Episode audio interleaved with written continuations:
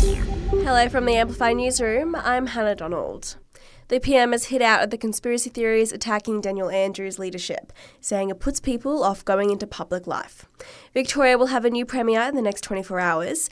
Anthony Albanese says it was always a Labor government, not a Dan Andrews one. It was a Labor government, uh, ably led by Daniel Andrews, but no individual can actually run a government by themselves. Since the resignation, Chief Minister Andrew Barr is now on track to become the country's longest serving state, territory, or federal leader. Barr taking out the ACT's top job back in 2014, just a week after Dan Andrews became Premier of Victoria. Under fire, Qantas chairman Richard Goyder will face more tough questions today at a Senate inquiry over the airline's recent turmoil. But former boss Alan Joyce is unavailable on an overseas holiday.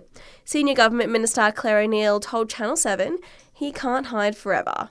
He's entitled to do what he wants to do, but he's got public responsibilities, I think, to front up and talk to the Australian people about what's happened here. Um, people have been treated really shabbily by this airline. A local four year old has had a very special birthday wish come true. Ahead of the big day, the little girl said she just wanted to ride the bus to celebrate.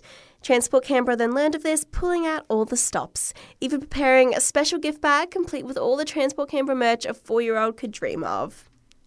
And it turns out her hips can lie. Spanish prosecutors have charged Shakira with tax fraud again. This time it's linked to taxes filed on her 2018 income, with the pop star allegedly using an offshore company to avoid paying $1 million in tax. And that's the latest in news. We'll have another update for you right here around lunchtime.